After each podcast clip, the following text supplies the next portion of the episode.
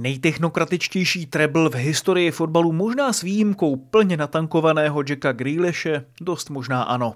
Veškerá herní dokonalost byla možná pro fotbalového poritána uspokojivá a uklidňující. Něco jako sledovat rolbaře, který začišťuje ledovou plochu, ale napínavá a dramatická byla asi stejně tak. Manchester City ukázal budoucnost fotbalu a ta je v lecčems dosti temná. Minimálně proto, že klub použil peníze, spoustu peněz, jako steroidy, kterými napumpoval svůj chod – tak aby mohl dovést promyšlený a detailní plán do dokonalosti. Jenže právě z nedovoleného finančního dopingu obvinuje klub i vedení Premier League. A tak je otázka, jestli Manchester City bude pod Pepem Guardiolou dominovat dál jako jejich městský rival v éře Alexe Fergasna, nebo celý projekt ještě skončí dost neslavně. Na to všechno se dnes podíváme v novém díle Tribuny s Lasičkou Vojtou Jírovcem a Štírkem Martinem Vajtem z eSport.cz, který vás zdraví od mikrofonu mikrofonu. Tribuna. Téma. Téma.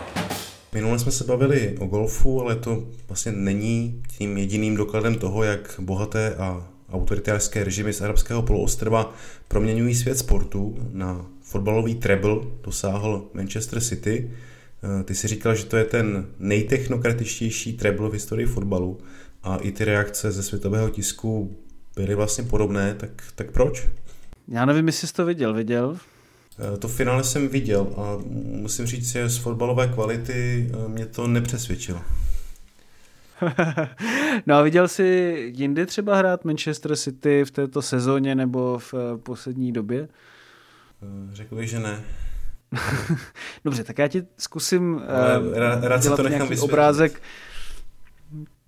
obrázek toho, jak to vypadá. Já ti můžu říct, že jak eh, třeba Španělsko eh, v té době své největší slávy, kdy získali titul v těch třech velkých soutěžích po sobě, tak eh, třeba už během Eura 2012 byli kritizováni za to, že je to obrovská nuda a že se vlastně jenom takhle pro tyky takizují k vítězstvím třeba 1-0 nebo 2-0 a vůbec nepouštějí toho druhého do zápasu, tak eh, bych řekl, že Manchester City je takový, takovou verzí eh, té španělské tyky taky 2.0 s tím, že navíc eh, člověk má pocit, že to není nic moc organického, co by vzešlo ze spoda. Myslí, myšleno, eh, že by to bylo díky skvělé práci celé země, která byla schopna vyprodukovat eh, úžasné myšlení a skvělé fotbalisty. Tedy ono, samozřejmě Manchester City pracuje dlouhodobě a i v těch mládežnických kategoriích se pracuje výborně, ale je to z obrovské části dílem toho, že zkrátka Manchester City, ten projekt je takhle dobře zaplacený z Emirátů Abu Zabí eh, od šejka Mansura a že Manchester City prostě má, nebo dlouhodobě měl největší prostředky ve sportu a také dokázal nejlépe a nejefektivněji utratit. A je pár klubů jiných ve světě, které um, si to něco podobného jako Manchester City mohou dovolit, ale to je vlastně jenom umocněním eh, toho celého jevu, že vlastně je to tak nějak celé přesně nalajnované, i s tím fotbalem, tak jak vypadá, je tam málo nějakých, eh, řekl bych, opravdových emocí. To jsme vlastně viděli i v tom finále Ligy mistrů. Mně to přišlo jako když eh, já nevím, tě třeba rdousí anakonda a nakonec vlastně tomu podlehneš. Přitom samozřejmě Inter Milan tam měl velké šance, to jako tím nechci říct, že to bylo nějaké jednostrané, ale zkrátka ten fotbal, já nevím, jestli je to tím, že tím, co tím vším, co Manchester City představuje a tím vším, jak se třeba Pep Guardiola snaží i takticky sešněrovat všechny do té jedné linie, eh, do toho šiku, třeba i toho misfita Jacka Grealishe, že už je taky vlastně ten tím jako efektivním hráčem, ale vlastně na jedno brdo s těmi šesti nebo sedmi dalšími záložníky v klubu. Přitom jsou to úžasní hráči a sympatičtí hráči do velké míry. Třeba Bernardo Silva je mým úplně nejoblíbenějším hráčem na celé planetě, ale prostě tomu nějak chybí taková duše, řekl bych, nebo, nebo nějaký náboj, nebo nějaká nějaká jiskra, prostě něco, co by mě chytilo za srdce z pohledu Manchester City. To vlastně za celou sezonu. Já jsem tam vůbec z jejich strany neviděl. Jo? I když se podíváme na ten boj o titul, tak Arsenal tam vyhrával ty zápasy v posledních vteřinách nastavení a byly tam, byla tam obrovská euforie ze strany fanoušků, no ale fanoušci si ty to berou jako vlastně takový další očkrtnutý úkol v deníčku, který už je tak eh, strašně naplněný těmi tituly, no, takže proto takhle technokratický. No. Doufám, že jsem tě přesvědčil. No, oni v této sezóně vyhráli anglickou ligu, tuším, že vyhráli i jeden z těch pohárů eh, domácích. FA Cup. FA Cup. No a zároveň vůbec poprvé, pokud se nepletu, tak vyhráli i ligu mistrů, takže ten úspěch je obrovský a vlastně ještě vlastně nepředvedený z jejich, z jejich strany, protože ta vlastně vítězství v lize mistrů tomuto klubu, který vlastně v posledních deseti letech jde výrazně nahoru, vlastně do těch nejvyšších pater, eh, tak, eh, tak ještě chyběl. To stoprocentně na druhé straně je to vlastně stvrzení něčeho, co každý už eh, x let věděl pod Pepem Guardiolou. Eh, to, že získal čtyři z posledních pěti titulů v Premier League, i když tam byl senzační tým Liverpoolu vedený Jurgenem Kloppem a vždycky to bylo třeba o bod nebo, nebo o pár dalších bodů a, a Liverpool by v jakékoliv jiné sezóně třeba ten titul byl schopen získat a ten jeho tým byl neuvěřitelný. Aspoň dvě sezóny, řekl bych takto, ale Manchester City byl naprosto nesesaditelný a teď jsme viděli třeba i na jaře, že zvláště po příjezdu zpátky z mistrovství světa a po té, co Manchester City nebyl úplně Eh, stoprocentně vyrovnaný, tak eh, mu vlastně do jisté míry prospělo, že určitou chvíli, to bylo tuším, že o 7 nebo 8 bodů za Arsenálem a Pep Guardiola už musel všechny tak nějak eh, motivovat k tomu, jestli to vůbec vlastně chtějí. Ke všemu tam přišlo na začátku roku to obrovské obvinění ze strany premiéry více než 100 různých řekl bych, obžalob eh, na porušení pravidel eh, z minulých let, eh, které se týkají vedení financí, vedení přestupů,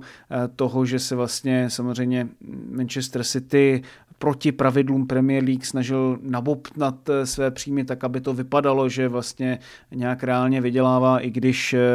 si to vedení klubu bylo schopno, řekl bych, vyhodit dveřmi, ale oknem vrátit přesně ty peníze, které oni tam potřebovali skrze, já nebych tomu nechtěl říkat fake eh, sponzorské smlouvy, ale asi každý zhruba si dovede představit, o čem mluvím, protože když tam máš na benerech a na dresu a já nevím, kde všude možně na jménu stadionu vlastně všechny možné firmy, které jsou z Abu Zabí a každý ví, že v Abu Zabí vlastně skoro všechno vlastní ta vládnoucí eh, rodina nebo ta skupina lidí, tak eh, je to až jako úsměvné si myslet, že, eh, že Manchester City může mít takovéto příjmy. No a chtěl jsem jenom vlastně se dostat k tomu, že ten klub řekl bych, že i celkově ten realizační tým a hráči tohle vlastně použili jako určitý způsob, jak si říct, eh, nebo možná i trošku falešně eh, se namotivovat, ale říct si, že no, oni nás nechtějí, nemají rádi náš, náš úspěch, no tak my jim ukážeme. A z historie se ví, že každý takovýto negativní push, eh, ta negativní motivace, že pojďme jim to ukázat, tak spoustu týmů právě žene k těm úspěchům. No a je fakt, že po té, co tato obvinění vyšla najevo, tak Manchester City neprohrál a vyhrál snad takřka všechny své zápasy eh, v lize, eh, co vůbec vyhrát šli, takže ta konzistentnost výkonů, kterou Manchester City předváděl, je absolutně jako dechberoucí, ale v tom smyslu, jak, jak může vlastně vůbec konzistentnost eh, být dechberoucí. Tady je Bernardo Silva, dává balon pod sebe a tohle je první gol utkání, který dává Rodry. Myslíš si, že to je nějaká předzvěst toho, že uh, takovéhle výkony na té vůbec jako nejvyšší úrovni, uh, když získali tři tituly, tak to je, to je obrovský úspěch, tak uh, že mohou předvádět i v dalších letech, nebo prostě dosáhli vrcholu a teď už to bude zase jakoby nějak trochu dolů a dominovat bude někdo jiný. Já pochybuju, že, že neuvidíme Manchester City zase vyhrát titul v dalších letech. Já jsem přesvědčen o tom, že Pep Guardiola možná vybuduje v Manchesteru City podobnou dynastii, jako třeba Alex Ferguson eh, vybudoval v Manchesteru United. Nevím, jestli tam samozřejmě bude stejné množství let, protože už i Guardiola má určitý věk, stejně jako Jurgen Klopp v Liverpoolu, ale vlastně to, co mnozí nepředpokládali, že by se mohlo opakovat eh, to, co tedy bylo s Arsenem Wengerem nebo s, eh, s Alekem Fergusonem, tak eh,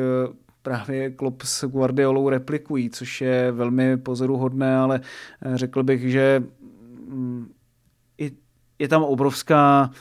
propletenost nebo vazba i, i celkově jako symbioza těch trenérů s těmi jejich kluby a myslím si, že eh, to dává naprostý smysl, tak jak je to eh, postaveno. Ehm, taky si myslím, že si Manchester City eh, může dovolit kterého hra, kteréhokoliv hráče na planetě. Jinou otázkou je, jak samozřejmě dopadne i celé to vyšetřování, protože potenciální tresty pro Manchester City jsou naprosto dalekosáhlé. Tam dokonce může dojít k tomu, že by přišli o tituly, eh, že by třeba byli i vykopnuti ze soutěže, nebo by tam eh, mohlo dojít eh, k velkým bodovým odpočtům. O finančních pokutách se nebavím. Na druhou stranu je to bohužel trošku depresivní, jo, protože to, co Manchester City dělá, tak je neustále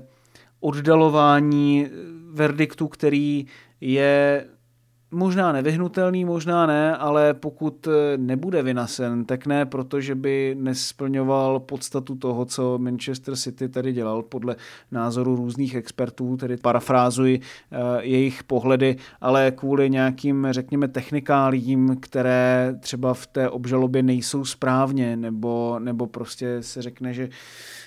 nevím, to už je potom jako čirá právničina, ale Manchester City si najal špičkové právníky, kteří velmi dobře vědí, co dělají a celý ten smysl toho je říct si, no tak jako co, no tak nám se brali nějaký titul před 15 lety, to opravdu nikoho nezajímá. Mělo to opravdu takový vliv? No sakra samozřejmě, že mělo eh, to ten vliv, eh, obrovský vliv, protože bez toho aniž by Manchester City mohl potenciálně fixlovat, eh, pokud tedy se ta obvinění potvrdí, tak pokud by to opravdu bylo tak, jak Premier League který vyčítá klubu, že fixloval s těmi prostředky, no tak by si mohl dovolit něco jiného než zbytek těch klubů.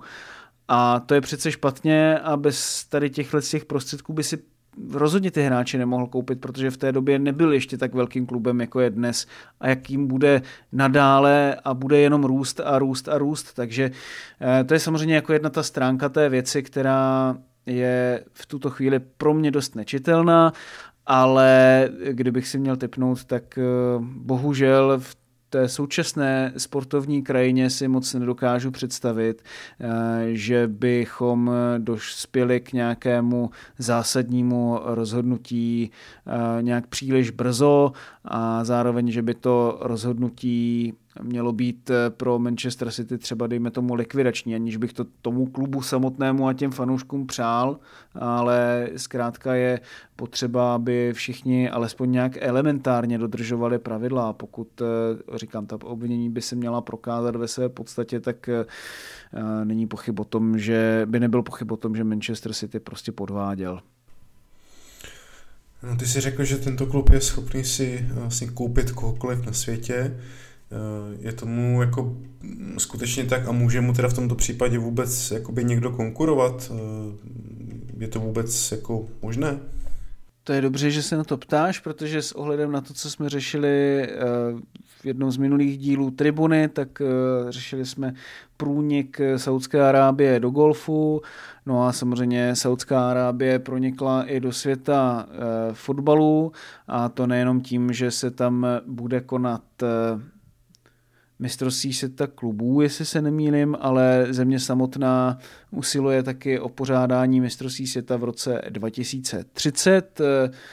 v partnerství s Řeckem, protože po té, co se konalo mistrovství světa v Kataru v roce 2022, tak zase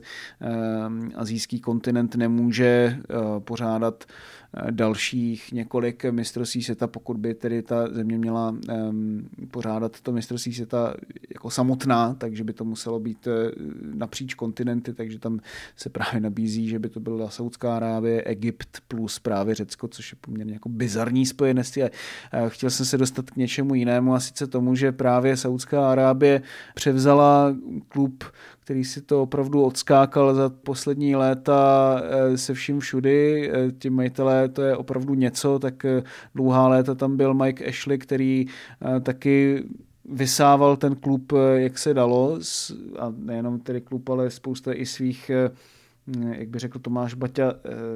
spolupracovníků ze společnosti Sports Direct. Nevím, jak by mi tedy říkal Mike Ashley, vzhledem k tomu, jakými pracovními ehm, dost často nevybíravými procedurami je tam eh, obšťastňoval. No nicméně po Mikeu Ashleym eh, vlastně saudsko-arabské majitele fanoušci Newcastle vítali pomalu jako spasitele. Tam se oblékali do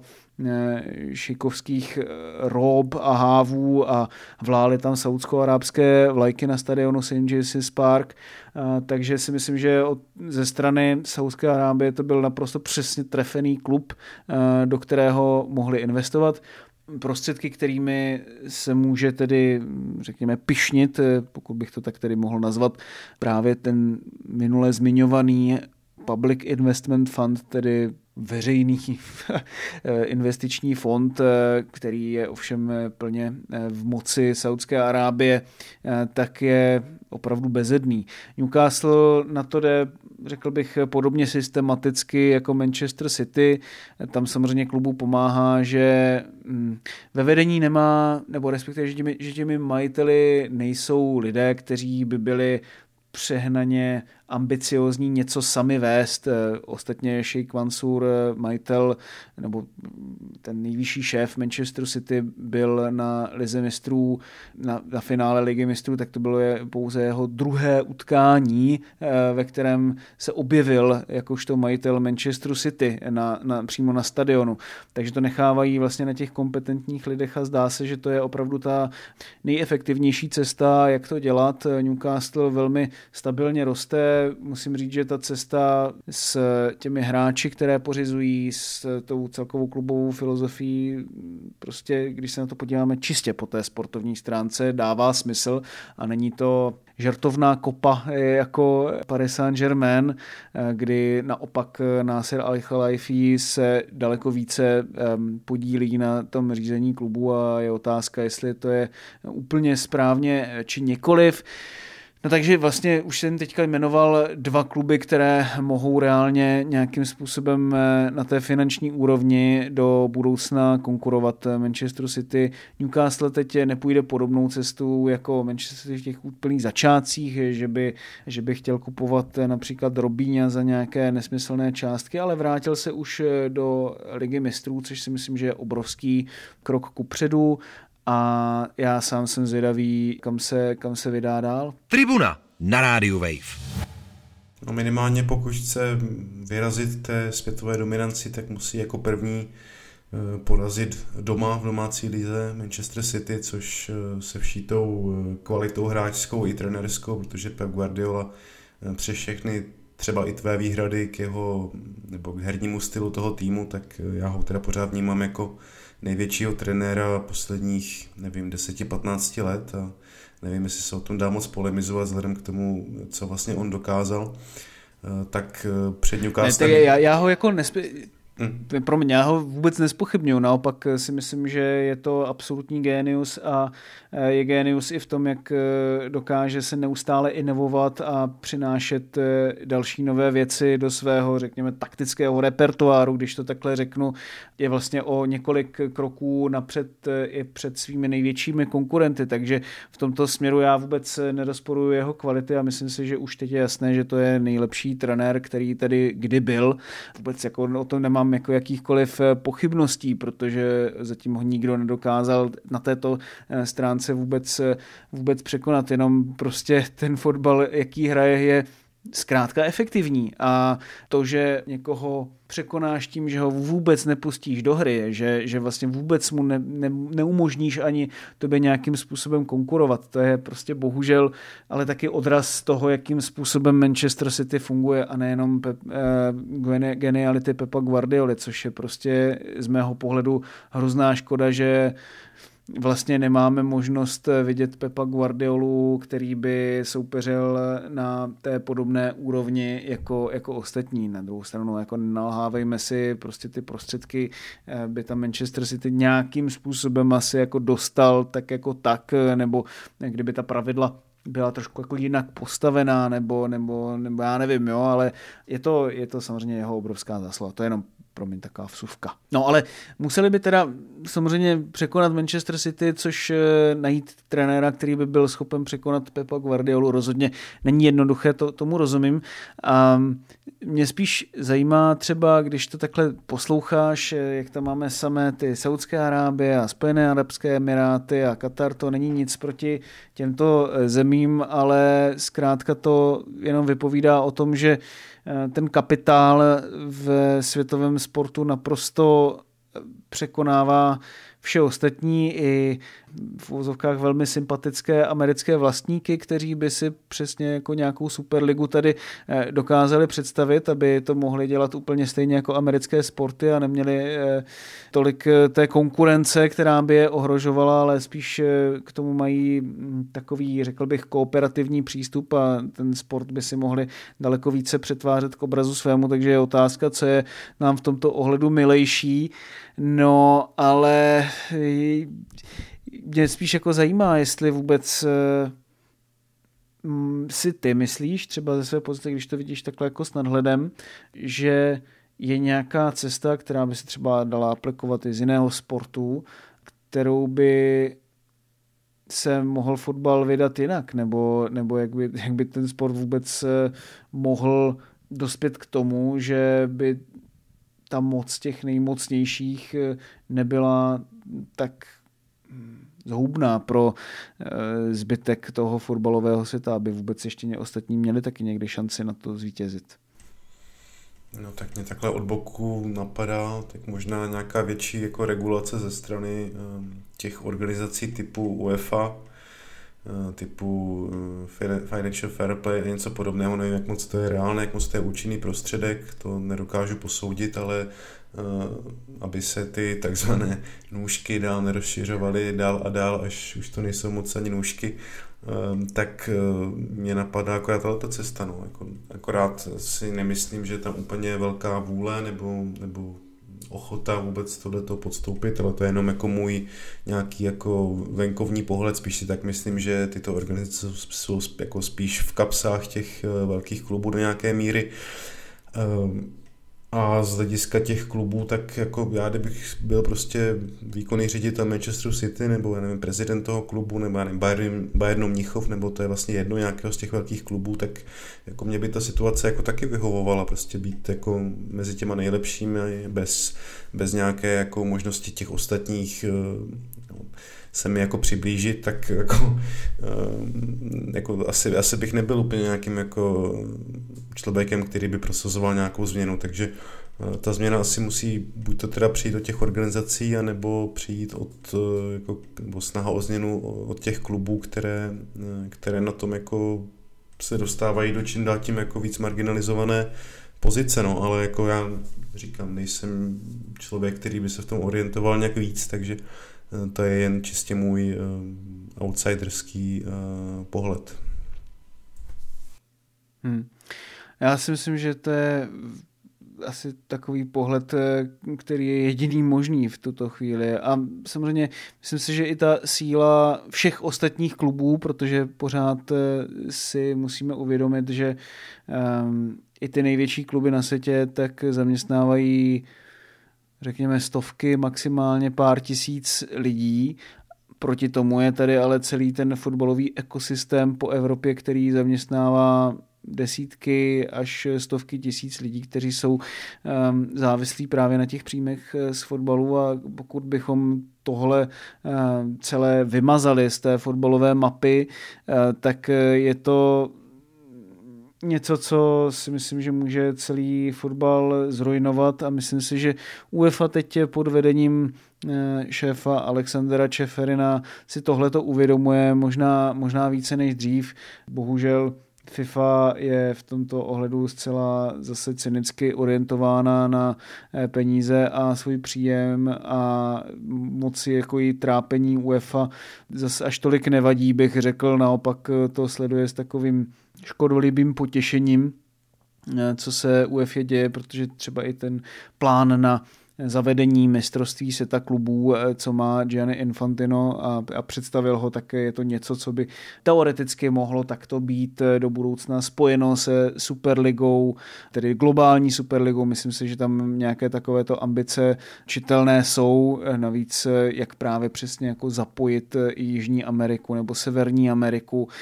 do toho celkového globálního světa, tak si myslím, že to je něco, co člověk s tak megalomanskými ambicemi, jako je Gianni Infantino, podle mě stoprocentně vnímá a to mě to samotného jako velmi zajímá, eh, protože samozřejmě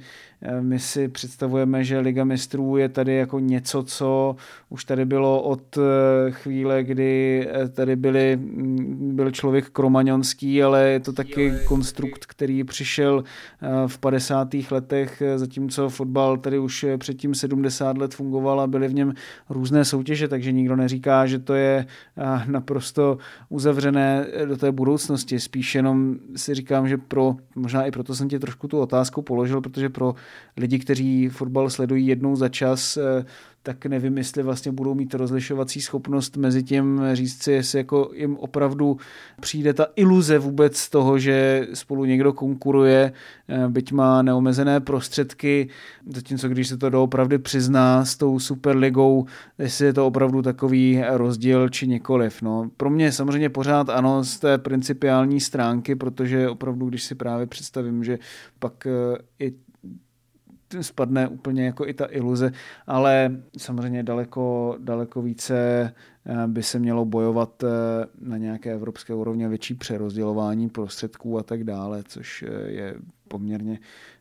nevyhnutelná věc. No. Tribuna, sportovní magazín, který dělá vlny. Ale celé to dění, které vlastně teď vidíme těch posledních 15-20 let z příchody de facto států do fotbalu od příchodu Romana Abramoviče, tak je to něco, co si myslím, že je jiné, než jsme to měli v minulých letech, že třeba tady byly autoritářské nebo diktátorské režimy, které se snažily postavit tu svou popularitu třeba na týmu ze svého vlastního státu, jak jsme viděli třeba se Santosem, s Pelem nebo vůbec celé té brazilské reprezentaci, zatímco tam vládla chunta. Podobné to bylo samozřejmě s Argentinou během mistrovství světa v roce 1978. Na druhé straně třeba i skrze pořádání olympiád, eh, pochopitelně jako ten první příklad, který se jde na mysl, tak je Hitlerovo Německo, které eh, pořádalo olympiádu v roce 1936 a eh, teď to vidíme třeba i na tom, jak byla invaze do Ukrajiny spojena s olympiádou v Soči v roce 2014 pro Ruskou federaci ale je to něco jiného, když eh, investuješ jako do toho svého vlastního prostředí a myslím si, že třeba i Recep Tayyip Erdogan se tady v tomto ohledu trošku spálil, když eh, se pokusil vytvořit takový ten jako svůj národní klub Bašek Šehir, kterému nikdo moc nefandil a vlastně stal se eh, velmi nepopulárním, nebo může taky být dost ošemetné snažit se třeba nasypat tolik peněz do vlastní soutěže celkově a do vlastního národního týmu, tak jak to dělá Viktor Orbán. Samozřejmě Maďarsko nemá takové prostředky jako Saudská Arábie, takže to vždycky asi bude spíše výspa těch menších zemích, eh, zemí um, sypat to do vlastního sportu a pak se eh, uvidí, jestli to teda funguje nebo ne ale je, je vidět, že spíš než aby vlastně třeba i Čína měla nějakou takovou to vlastní soutěž, kterou by se snažila postavit a, a promovat do celého světa, tak dává spíš právě smysl ta cesta toho sportswashingu. A myslím si, že je už dnes vidět, jak se o Saudské Arábii vlastně diskutuje úplně jiným způsobem, jak se vlastně relativizuje to, v čem je ten režim tak, tak špatný, i když se samozřejmě daleko více mluví o tom na té celosvětové úrovni, co se tam vlastně děje, tak na druhé straně, eh, pokud je ve hře tvůj oblíbený hráč, nebo tvůj oblíbený klub, nebo si řekneš, no tak ale ten tam jde, protože prostě chce zajistit svou rodinu na další generace, no, tak si myslím, že je mm, potřeba se vždycky zastavit a říct si, že tam jsou ještě, ještě nějaké jiné možnosti. No Martine, řekl jsi to tak, že vlastně k tomu není moc ani co dodat a možná ani není třeba k tomu něco dodávat. Bylo to krásné a bylo toho dost, samozřejmě. Tímto asi zakončíme náš dnešní díl vlastně věnovaný jednak teda výjimečnosti Manchesteru City, co se týče té fotbalové stránky, ale vlastně i těm jakoby stínným stránkám ohledně fungování tohoto klubu a nějakého vlastnické struktury a vlastně vůbec eh, pozice eh, třeba teda Saudské Arábie a dalších států a jejich finančních prostředků, kterým se do značné míry vlastně nedá konkurovat Eh, ve světovém sportu. Tak Martine, díky za tvůj pohled eh, na Manchester City a ty jeho kladné i stinné stránky. Díky. Já díky moc, že jste to tady vydrželi, ty dlouhé monology. A od, mikrofonu, od mikrofonu se loučí i eh, Vojta Jírovec, přihlásíme se zase příští týden a do té doby se mějte hezky. Tribuna, magazín o sportu a společnosti na rádiu Wave. Přihlas se k odběru podcastu na wave.cz lomeno podcasty a poslouchej Tribunu kdykoliv a kdekoliv. I na Tribuně.